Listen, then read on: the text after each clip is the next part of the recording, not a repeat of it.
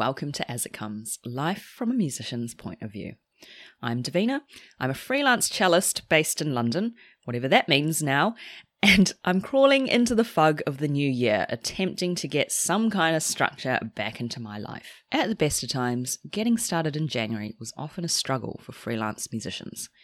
Back in the day, we'd lament the lack of performance work and look ahead in horror at the impending doom of the tax return at the end of January. Which reminds me, I need to get on to that. I can't say it's going to be a very joyous event, especially given the past year. Time to dig out those receipts. Uh, I will admit, I used to go back to teaching having completely forgotten who my students were or what they were playing, especially as a lot of them were playing Christmas carols since November in an attempt to distract them from real life. As musicians generally, we're used to this quiet time, but this year we have to come up with different strategies for getting through sad January. So, as a result, I'm going to make sure that I have things to structure my day. Over December, I basically did nothing apart from sit on my couch playing The Legend of Zelda Breath of the Wild, and it's very tempting to bring that forward into January. But the usual things that I used to do to occupy myself in January's past aren't all possible like seeing friends. So here are some things I will do instead. I will remember all my students' names. I will remember what they're playing and try, try to be a good teacher. I'm going to catch up on some content that a lot of my friends are creating, including watching live streams. I watched one the other day with my dinner, and the next day I watched Stephen Isserlis perform at Wigmore Hall while I ate my lunch. I have to say, I'm a huge fan of eating while watching a concert. And finally, I'm going to try and move the limbs of my body at least once a day, most likely in the form of yoga. Last episode, I spoke about small, manageable, and positive decisions. This time, I'm going to direct those towards enjoyable and achievable moments so that, when prompted, I will not only be able to tell you the names of my students, but also what day of the week it is, in an attempt to maintain some concept of linear time. On a more positive note, Lucy Drever is my guest for this episode. We had a chat in December about how she brings music to communities, the importance of music in cross curricular learning, and surprising oneself on the perception of just what is music education, leading her to become the head of musicianship with the Benedetti Foundation. The work of the Benedetti Foundation has been extremely present throughout the pandemic, offering regular sessions and tutorials for young musicians online with fantastic and inspiring artists. Lucy also offers advice for how to stay motivated and keep your love of music alive during this time, as we're embedded in lockdown here in the UK. Again, for the third time, here's my conversation with Lucy.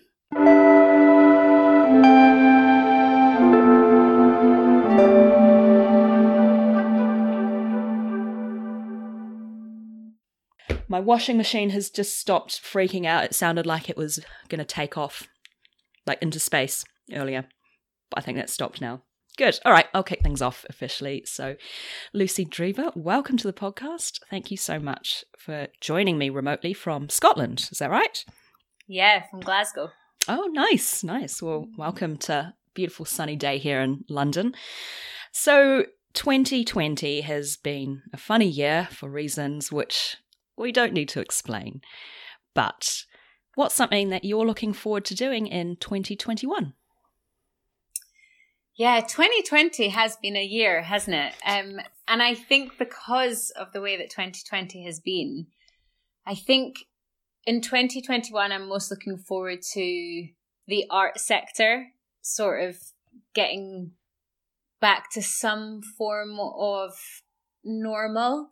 But mm. I say that as someone who loves to go to gigs and someone who, yeah, just loves to see live performance, but also as someone who obviously has so many colleagues and friends and loved ones in this industry who have just had a really hard time. So I think I'm most looking forward to just it all getting back to some form of normal for people. I can't wait to go to a gig again. Not that I went to many beforehand, but I think because of this deprivation, it's made us really crave that again, hasn't it? You know, mm. how how good will it be to go to a performance with your friends and you know go to dinner before or afterwards and yeah, just that whole feeling, right? Yeah, that's exactly it. And I think I mean, I've always gone to quite a lot of gigs, but I just, I never realized how much it sort of filled me up as like someone who's in the industry, who's working with music every day, how much I need it for almost energy and just being able to sit in the audience and feel that magic of live art. I just, yeah, I'm quite surprised at how much I miss it. But mm-hmm. as you say, it's the dinner beforehand, the pub afterwards, the dancing, you know, I just, yeah, looking yeah. forward to that. That's the whole collective experience, isn't it? Yeah, just making it, yeah. making a night out of it. Yeah. Oh, well, I'm sure we'll be back. I'm, I have high hopes. Brilliant answer to 2021 and i think we can only go upwards from here i think it would be very very unlucky if we were to go down from 2020 but just to introduce you to people who might not be familiar with who you are and what you do you're a workshop leader and presenter and you bring mm-hmm. music to lots of different settings outside of the concert hall, including prisons, care homes, and hospitals, and working with various ensembles and foundations, uh, including the Benedetti Foundation, which we'll talk about shortly. But what drew you to this line of work as a musician? So I uh, looking back on it, have always been involved in some form of community work. So whether that was at school and you had to do like a certain amount of volunteering hours and i had the most amazing music teacher who was letting me lead choirs as well but then when i left school i actually did two years of care work so i used to go into people's homes and yeah provide the care um, that meant that they could stay at home and then it was my singing teacher. I still didn't know what I was going to go on and study. And my singing teacher was like, why don't you just go and study some singing? And I was like, yeah, that sounds good. So came down to London and just pretty quickly, I just like naturally gravitated towards the learning and participation department at Trinity Laban where I studied. Mm. And, um, I actually did data entry for one of their community projects that was so groundbreaking. It was Animate Orchestra, and the whole preface of it was that any young person that played any instrument, and that includes um, like GarageBand on the iPad or beatboxing, anything, could fit into like this orchestra model. But there was no music involved. Everyone was just learning by ear. Hmm. And because I was doing the data entry, um, I got to really kind of see the behind the scenes of how community work was set up. And then I got the opportunity to observe an amazing workshop leader, leader Natasha Lohan, and she worked with this choir called Retired Not Tired. They've got a different name now. But I just, when I had always worked with the older generation before, it was always singing like wartime songs, which actually looking back on it is just really inappropriate because so many of the older generation now, they like weren't alive in the war, you know, so I don't know why we always kind of gravitate towards that rep. Yeah. Um, it's crazy, isn't it? Yeah. But Natasha did like creative composition and they would all bring in poems or they would bring in, bring in items that really meant something to them. And then she just had this way of like getting lyrics and movement out of them and just mm. creating music that was genuinely music that they were creating, not something that somebody right. was putting onto them. So it was kind of tailored to their experiences and their life rather exactly. than you're a vaguely old person. You must be interested in this wartime tune. exactly. And like actually valuing the person in that exact moment mm. rather than your idea of them. And I just had never seen somebody work in such a creative way before. And then kind of off and on for the next few years, I was lucky enough to get quite a lot of community experience with Trinity Laban's learning and participation. And um, one of the heads there was just like, Oh, you should go do the trainee music leader scheme at Wigmore Hall. And I was so stubborn. Davina, honestly, so stubborn. And I was like, no, I don't want to be involved in education because in my view, education was just kind of 52 weeks a year in school doing the same thing every day and i know that's so sh- so short-sighted right. but at that time and being a lot younger that's what i thought right so you hadn't quite opened up your view as to what it could be at that point yeah, yeah. i very much just thought that education was going to be like abrsm like oh.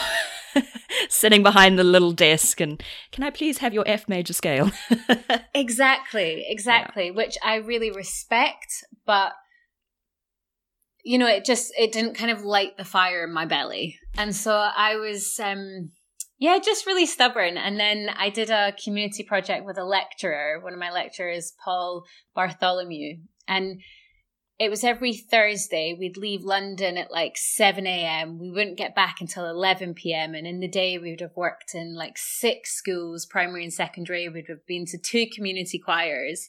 And it was just my favorite day of the week. And at that time, I was kind of just doing work to very much pay the bills. And I just loved it. And so I was like, right, I'm going to apply for this trainee music leader scheme at Wigmore. And I applied and I got it. And honestly, that just changed my life. Right. It opened up my eyes to this new world. And yeah, yeah. I, I cannot tell you how much that experience changed my life. So that was the turning point. And so, what did that scheme involve exactly? So, for 11 months, I was able to observe and assist and lead on various aspects of their community program. So, they um, do a project called Chamber Tots, which is for zero to fives. Yeah. Um, they have Music for Life, which is for uh, people living with dementia and their families as well. Music for Thought, which is also for people living with dementia. Um, and hospital schoolwork, schoolwork, and presenting, which I mm. didn't know was a thing, like education presenting. And I got to see so many different aspects. And what was really interesting is I went in again. There's a bit of a theme here. I'm quite stubborn. I went in with a very like exact view of, oh, I'm going to love that and I'm going to be doing that part of it. But in my head, I was like, I don't particularly like children, so I'm not going to be doing any of the earlier stuff. And now the hilarious thing is, is I'm one of their early years leaders. Right, right. I yeah. love it. yeah. It's like one of my favorite things to do, just to play with like the most creative people on the planet, the zero to fives. Yeah. So yeah, so it kind of just uh, an opportunity to just see their work, and it's a really amazingly creative and thoughtful department.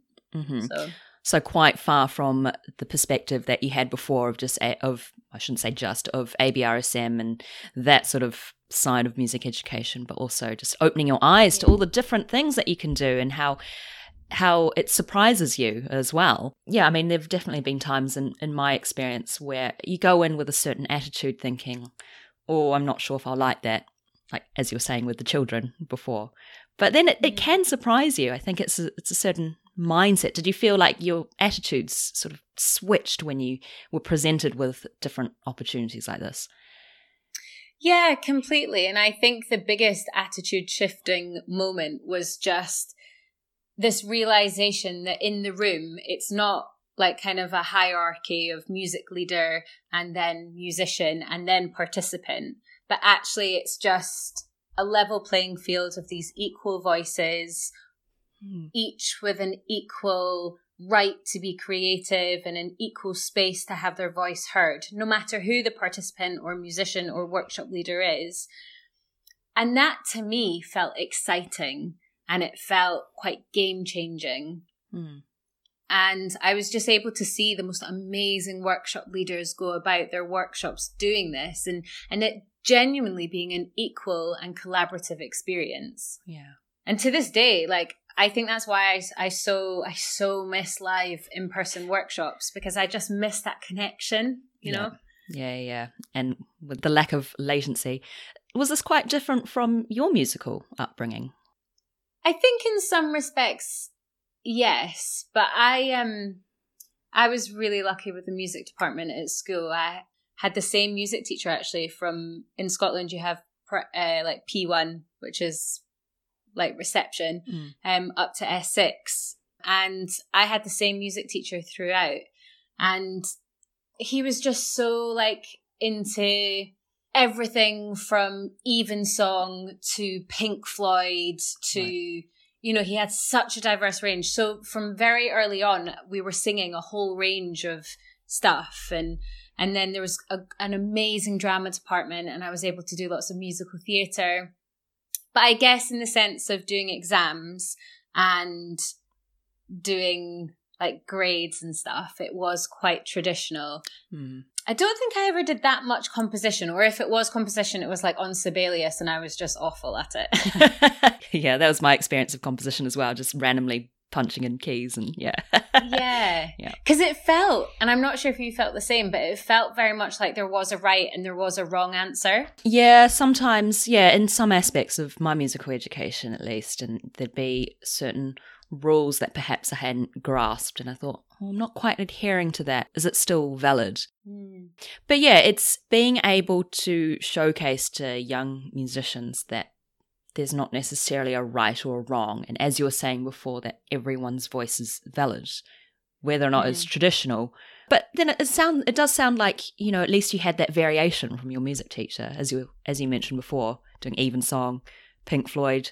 The only Pink Floyd mm. lyric that comes to mind right now, which is weirdly not super appropriate, is "We don't need no education." Actually.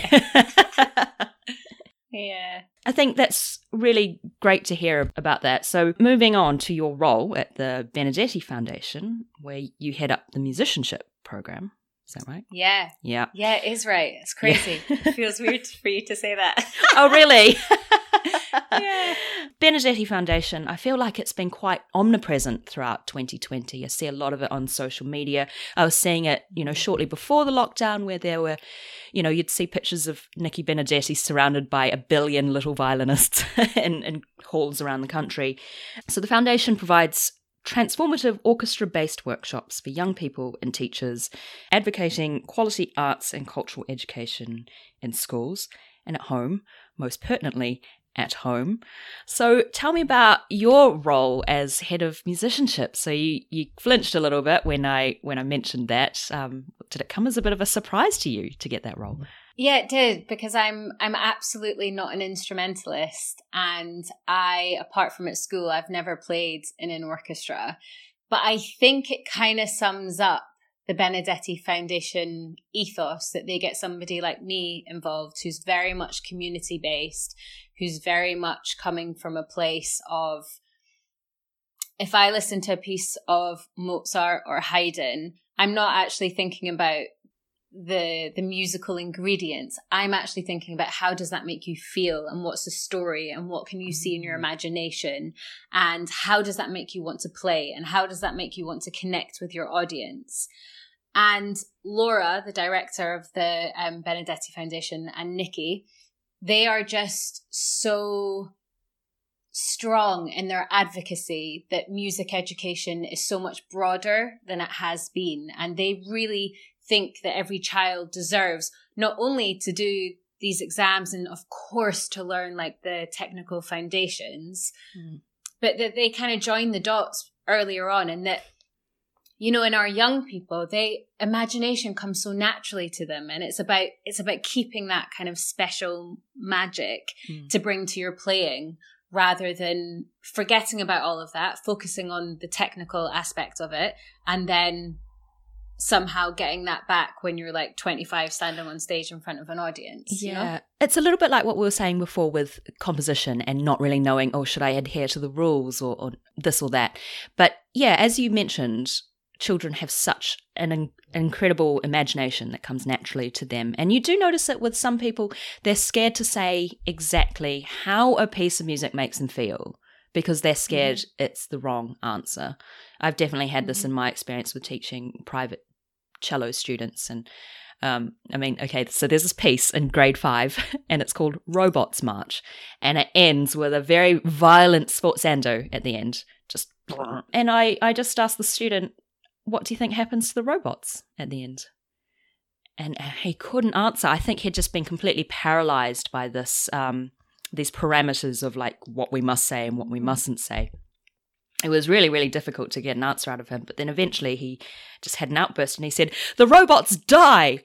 And I was like, I, I basically, I celebrated at that point because he actually said something and um, made me just, I, I just really wanted to highlight with him that there is no right or wrong answer. And that is a very valid and accurate description of this piece. But yeah, I mean, like, how, how do you go about just keeping those minds open and especially in parts of society where that's not necessarily encouraged I think that's an excellent question. And I do think that's one of the reasons it's so powerful to have somebody like Nikki really advocating for that openness and that openness to learn and that openness to imagine. Because, like, let's not beat about the bush. She's like the top of her game.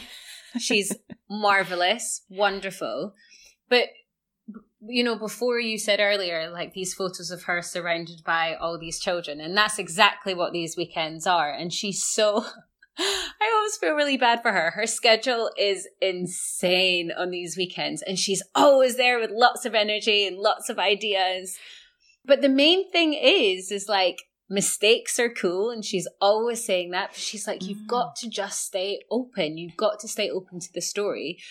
So I think having someone like her who is breaking quite traditional boundaries that yeah. quite a lot of us have been brought up in in terms of music um is is really powerful i think as well like we have to listen more to classroom teachers i just think teachers are like the most like they have fountains of knowledge that as musicians working with young people we could all really gain for from and thinking about what they need in terms of what songs and what kind of like creative music making mm. in the classroom that isn't just an uh, kind of abstract music lesson but is linked to the topic that they're studying or it's just i don't know i i think that we have to like focus less on kind of making a million Nikki Benedettis, but actually we just have to make like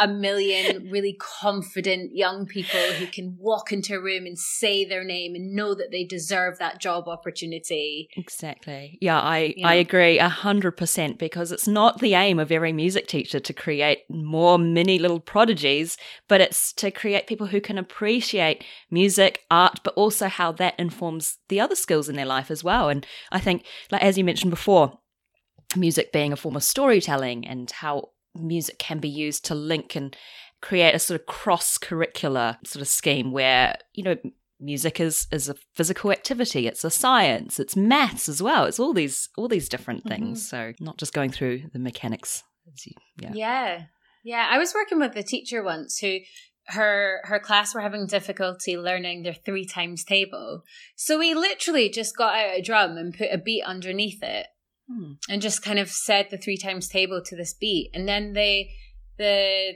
the class, they just then were able to recite it and they were able yeah. to do the answers. And, you know, that is music. That, and that's great. That, what an amazing tool as well. And you know what? That's probably something that they'll never forget because it'll be, if you have something catchy enough, it'll just stay in your brain forever.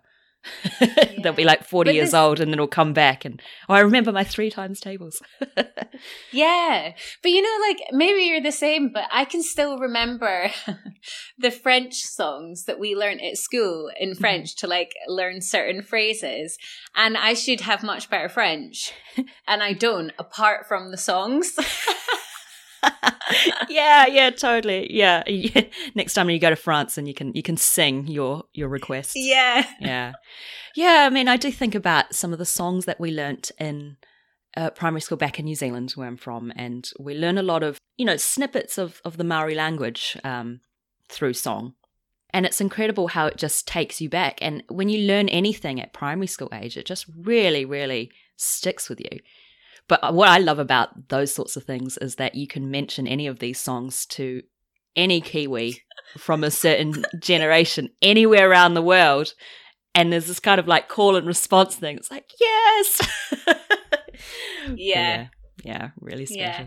That's so funny you said that because I just um sometimes, you know, when you like see people from school and like you do you might you know, just like chatting, having dinner. And then you do all just like break out into the songs that you used to sing, like surrounded by the primary school teacher, you know. Oh, I love it. I love it, love yeah, it, love it. Yeah. That's that's well, yeah, it's the great unifier, isn't it? So what's been a highlight for you in 2020 working with the foundation? Definitely 100% the virtual sessions in May. And that's for various reasons that is my main highlight. I think you know, as musicians, we can all remember that week in March that just our diaries got completely cleared and it all just looked a bit bleak and a bit scary. Yep. And then Nikki and Laura, I've talked about stubbornness quite a lot. But they were so stubborn in the fact that this was, and I mean stubborn in the best way, but they were like, this is going to happen. We're going to be really positive. We're going to be really optimistic and we're going to put it online. So for three weeks, we were leading workshops with young people and people over 18 and like instrumentalists, non instrumentalists, music specialists, non music specialists all over the world.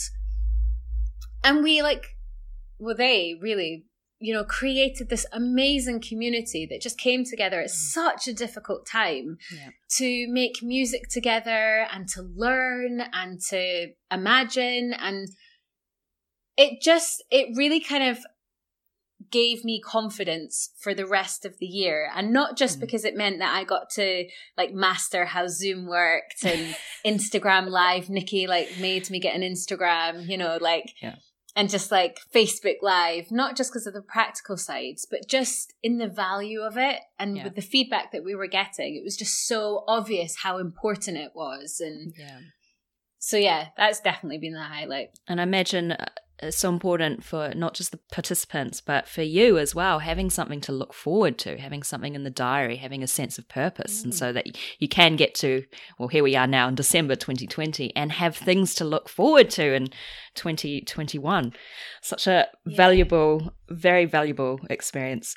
So I've got one more question regarding that. What piece of advice would you give to young music makers now to stay motivated during these various stages of lockdown and restrictions?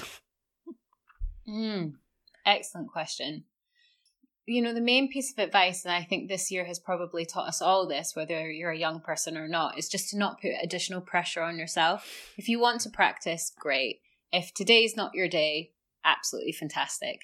But there are other ways of being musical and just try to do something musical every day, whether that's playing your instrument, whether that's listening to a piece of music that you've never listened to before, whether that's listening to a piece of music that you possibly p- played last year and haven't listened to since, or if you know that you're going to be playing a piece next year, like listen to that.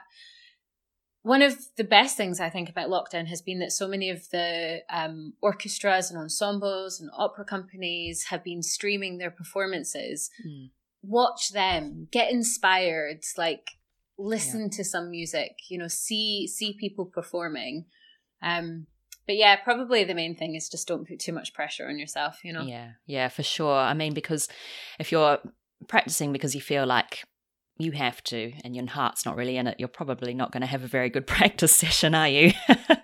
yeah. Yeah. Yeah. Yeah. No, that's really good advice. It's it's just keeping the music alive even in this very desolate desperate year, just mm. remembering why you like music. I've definitely found that. There have been times where I listen to a piece of music and initially I think, oh, this is a bit sad. I was meant to play this later this year. But then also I feel grateful as well because sometimes I listen to a piece of music and I think, oh, I played this last year. Oh, I'm lucky I got to play it last year. you know, at least you have that. At mm. least you have the things that you've done before to feel grateful for. And they'll be back. I'm I'm adamant. Yeah, no, absolutely. Yeah. Absolutely.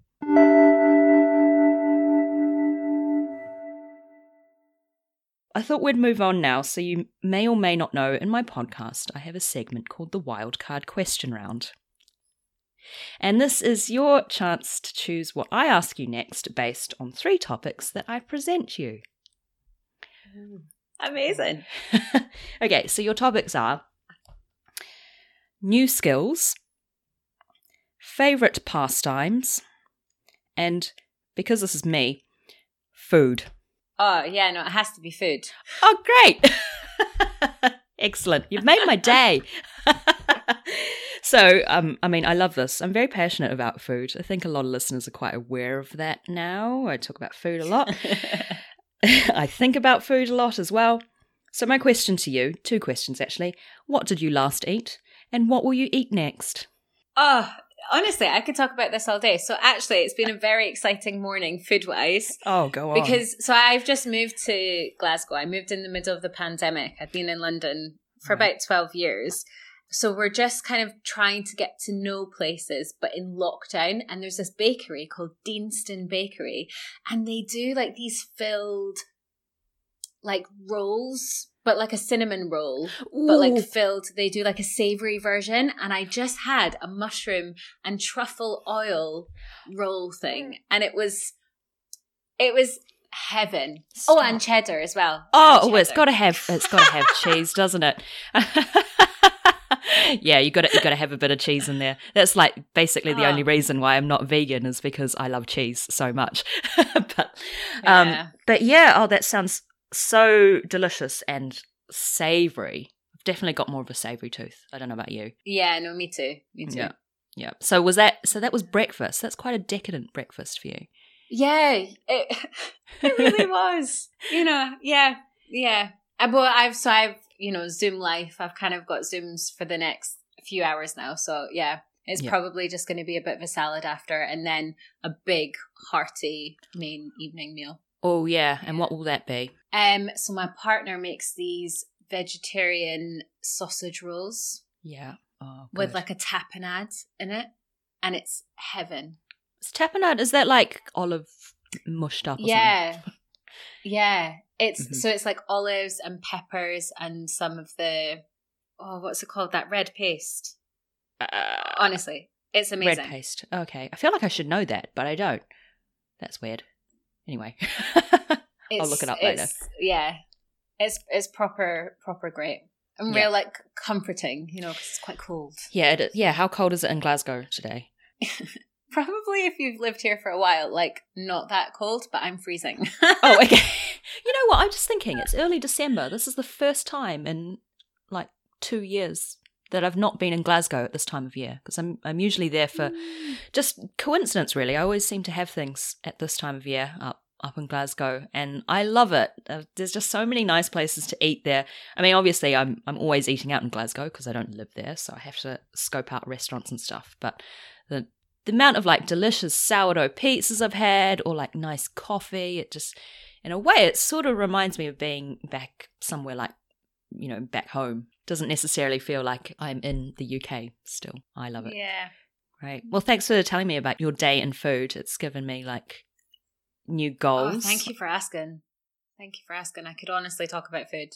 I'm really intrigued by that mushroom truffle oil cheddar situation. Next time you're up here, head to Deanston Bakery. Honestly, change Dean. your life. Okay. I will do. Great.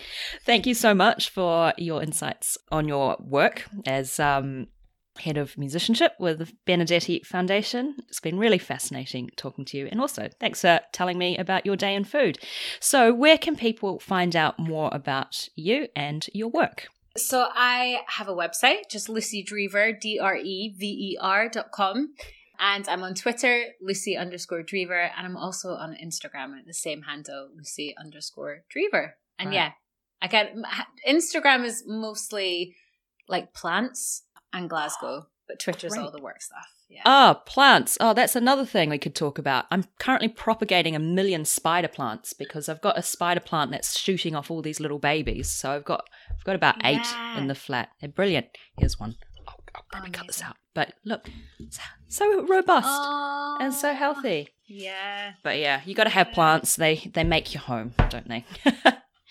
Yeah, I've really gotten into it during lockdown. They've been a lifesaver. yeah. Oh, I can see one behind you. Actually, what is that? Yeah. So this is a lipstick plant. A lipstick. And Why I've actually got that? my yeah, and I've got my spider plant next to it as well. Oh, you do. Oh, beautiful. No, Yeah. it's really, really nice Yeah. feature. Cool. Awesome. Well, thanks once again for being on the podcast, Lucy. Thank you so much for having me. Cheers. So much.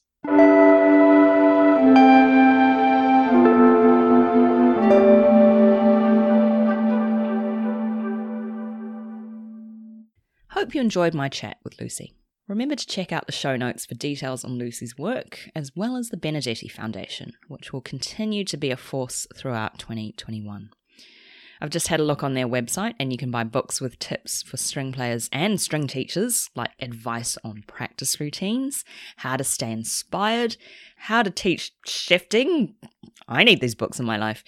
There are also tons of inspirational videos and sessions that students can sign up for with fantastic tutors.